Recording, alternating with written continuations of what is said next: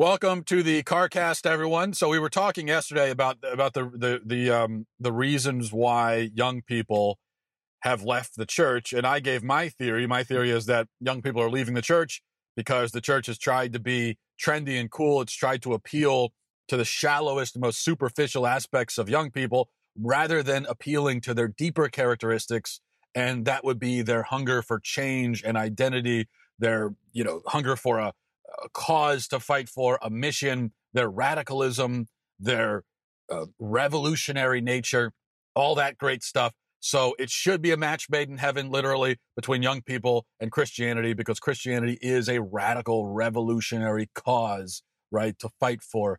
Uh, but instead, we've watered everything down. And in an attempt to make it more palatable, but really what's happened is we've alienated everybody, including young people.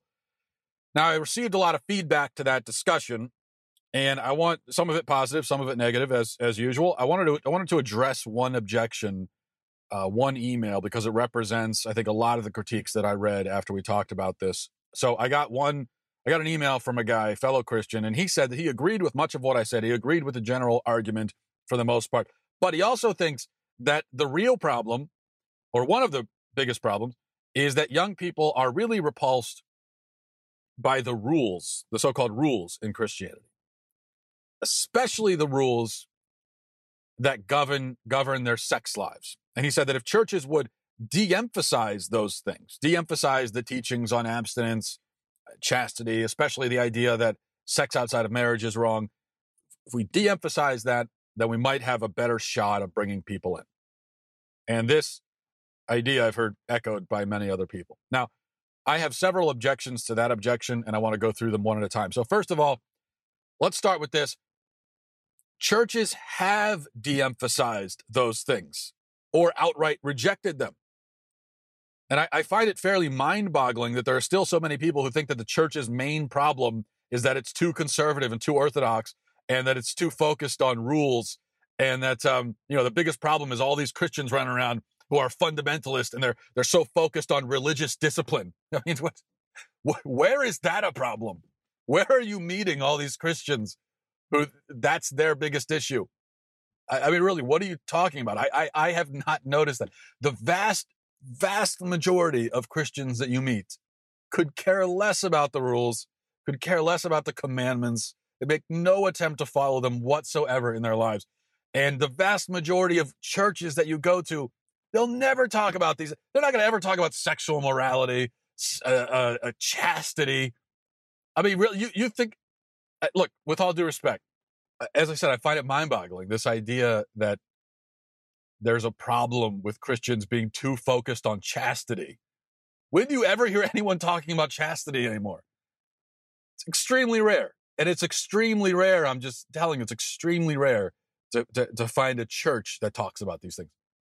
Okay. So the point is, we have de emphasized them, we have liberalized, and that's been one of the great causes of the problem, which means it cannot be the solution.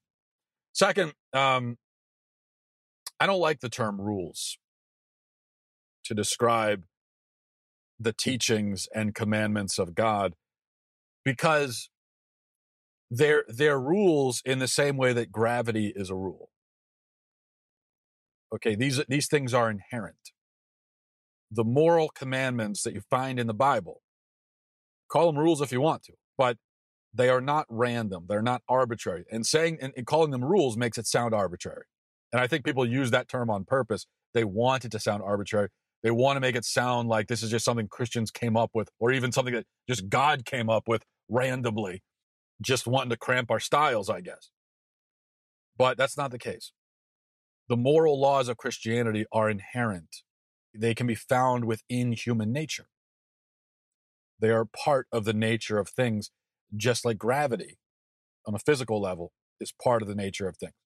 So Christianity says that it's destructive and disordered to lust after women, to sleep around, to turn sex into a game, to be promiscuous, all that. Um, but Christianity isn't just giving its opinion. It isn't just giving, uh, suggesting one possible way to live that's equal to all the other ways. No, it's it's telling you something that's just true. And every person who's treated sex like a game, who has lived by lust and self indulgence, whether Christian or not, has suffered the misery and degradation that comes with that lifestyle.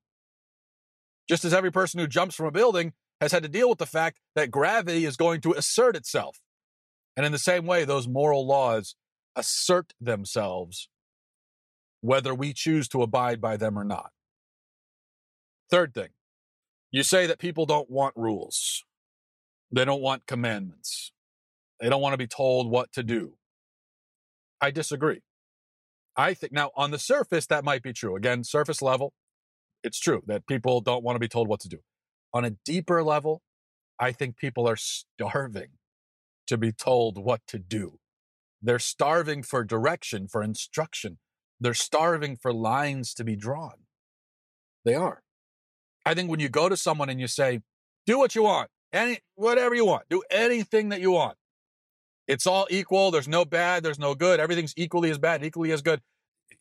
anything you want to do, just go do it. Now they might be happy at first. They might say, "Oh, awesome, great," but uh, in the end, they're going to be lost and confused and paralyzed. In fact, tell somebody that, come back the next day. You know what they're going to be doing? They'll probably still just be standing right there. They haven't gone anywhere. When you've told them every direction is equal, is is is equal, and nothing is better than anything else, it's like, I okay, what's the point of going anywhere then?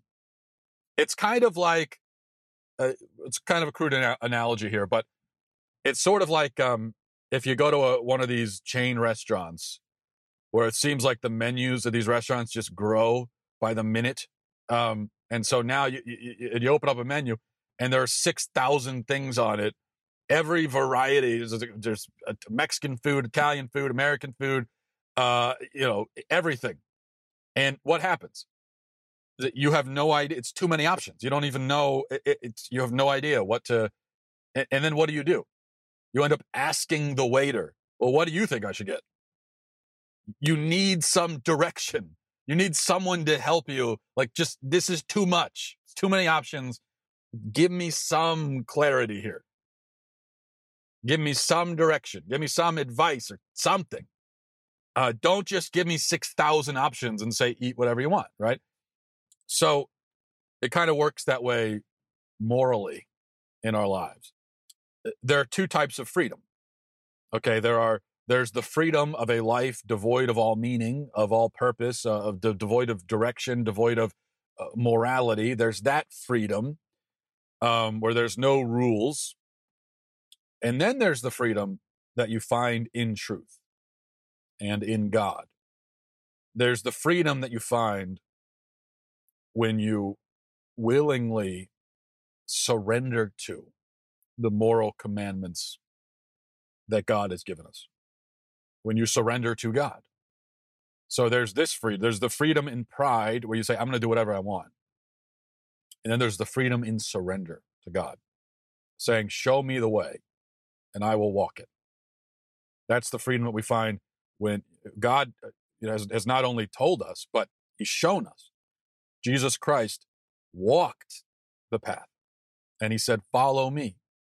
Uh, he didn't say just go do whatever you want. Everything's equal. Nothing's word bad. Nothing's good. There's no sin. He said, follow me. And so when you follow him, you find true freedom.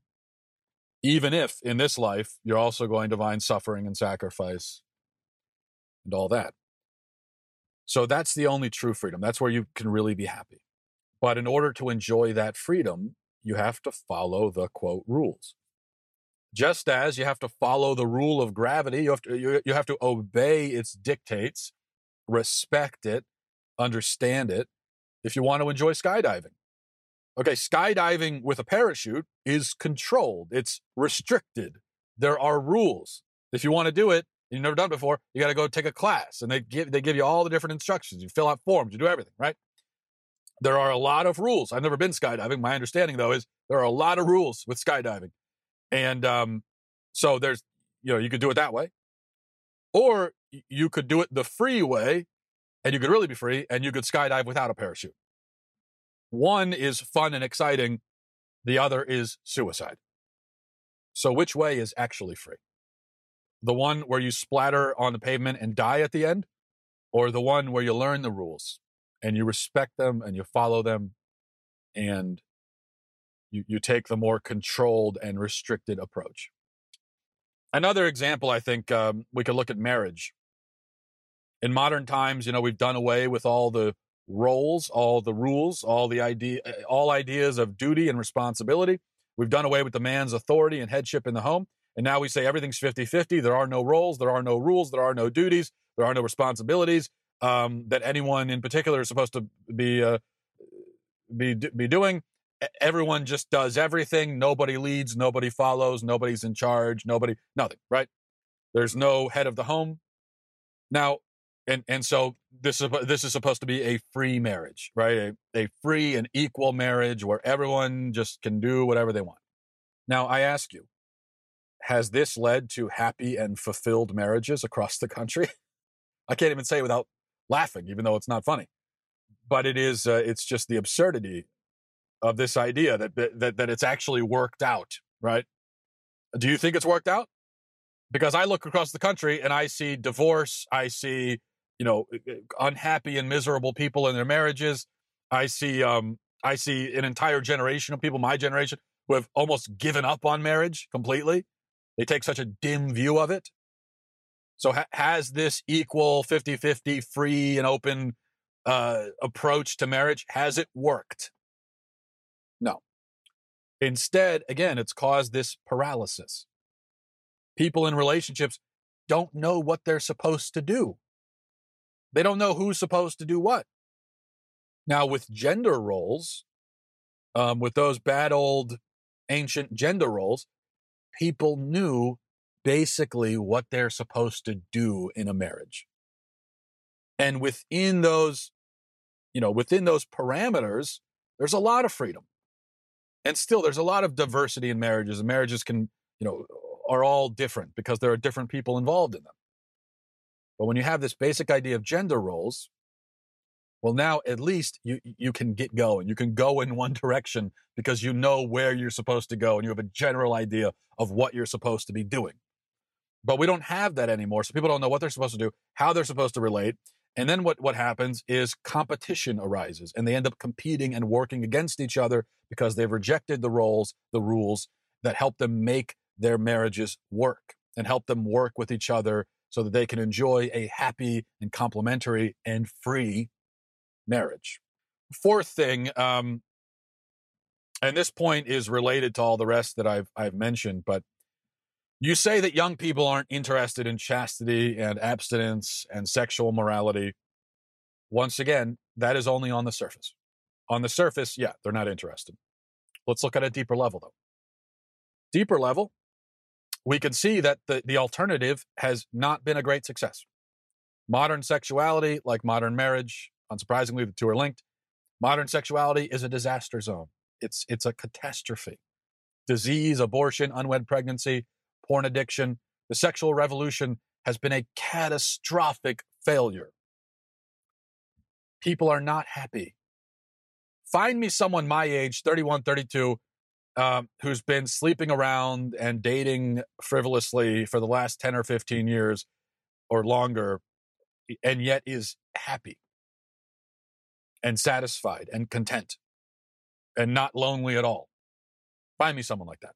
You can't. They're, they're all miserable.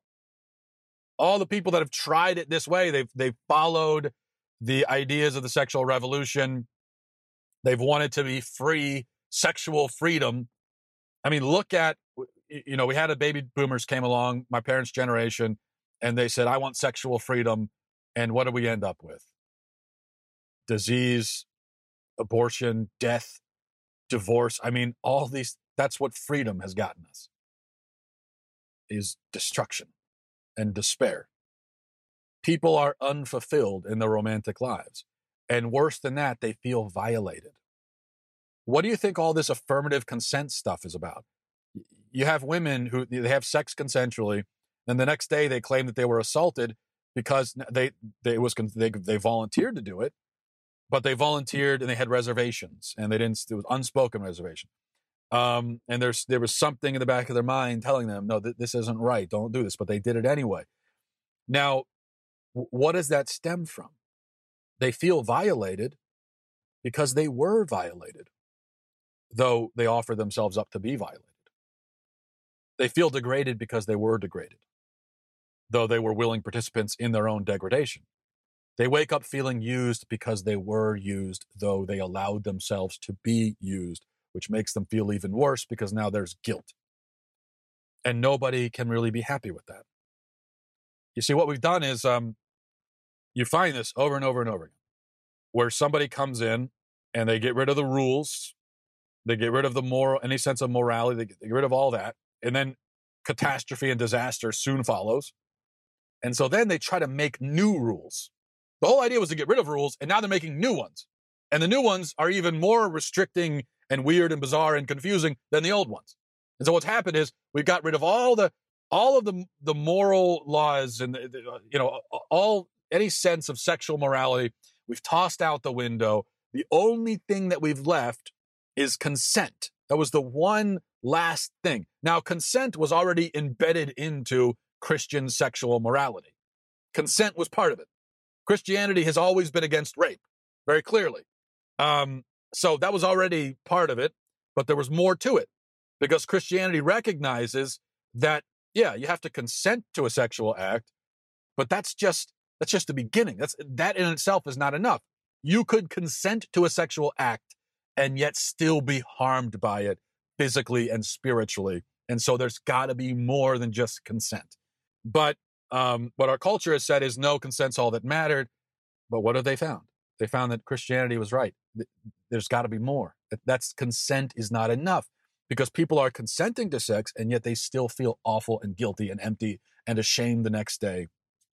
And so, what our culture has tried to do is they've tried to take consent and use it as the raw material to build this whole new sexual ethic and they've turned consent into this like calculus, um, this impossible to understand calculus. Whereas it should be pretty simple.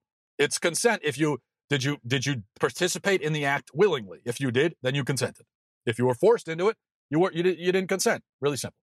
But now we, we've tried to take consent and find a way to use it so as to in some way still protect the dignity of of women so that even if so that there could be a situation where they volunteer to do it, yet they didn't consent because they're going to feel violated afterwards. And so it just becomes very confusing. It's not so confusing if you go back to the Christian sexual morality, which says that sex is a sacred thing. It's a beautiful, wonderful, precious thing, and it has to be protected. It's also very powerful. It's powerful because sex can create a whole other person which is pretty incredible. It's also powerful on a spiritual, emotional level where you, no matter what you try to say, you know, when you, when you offer yourself up to somebody like this and you are with someone in this, in the most intimate way imaginable, your whole being gets wrapped up into it as well.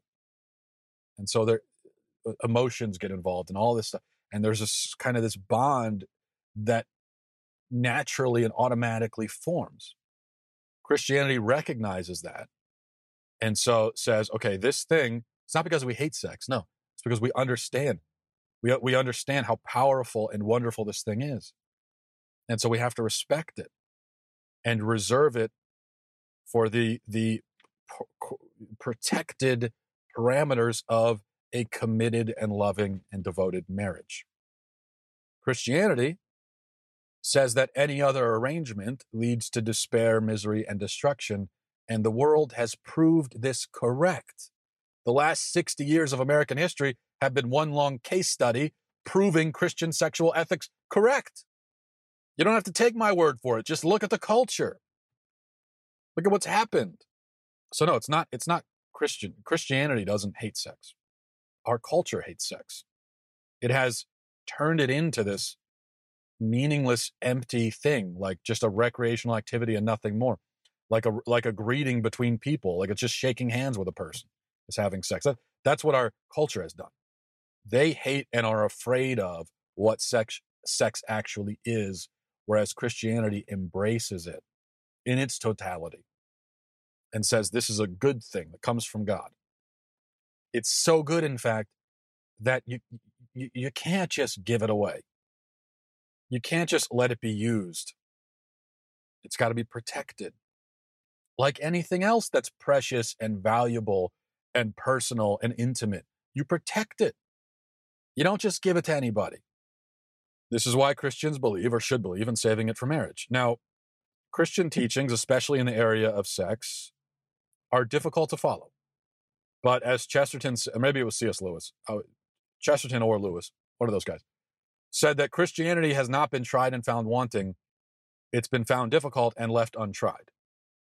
So we have here an essential choice between the difficult but better thing or the easy but worse thing. And I like I like that matchup personally. That's a compelling argument. I like that argument. That matchup between difficult, better, easy, worse. That's good. I like our chances of winning that argument. But if we're going to win that argument, we have to make it first. And so you say, oh, no, the, the church needs to back away from sexual morality, all morality. Don't talk about it. I say we should do the exact opposite. Talk, we should be talking about it a lot more because people need to hear this and they want to also, even if they don't know it, because they're not happy with the other way. No matter what they claim, they're not happy with it.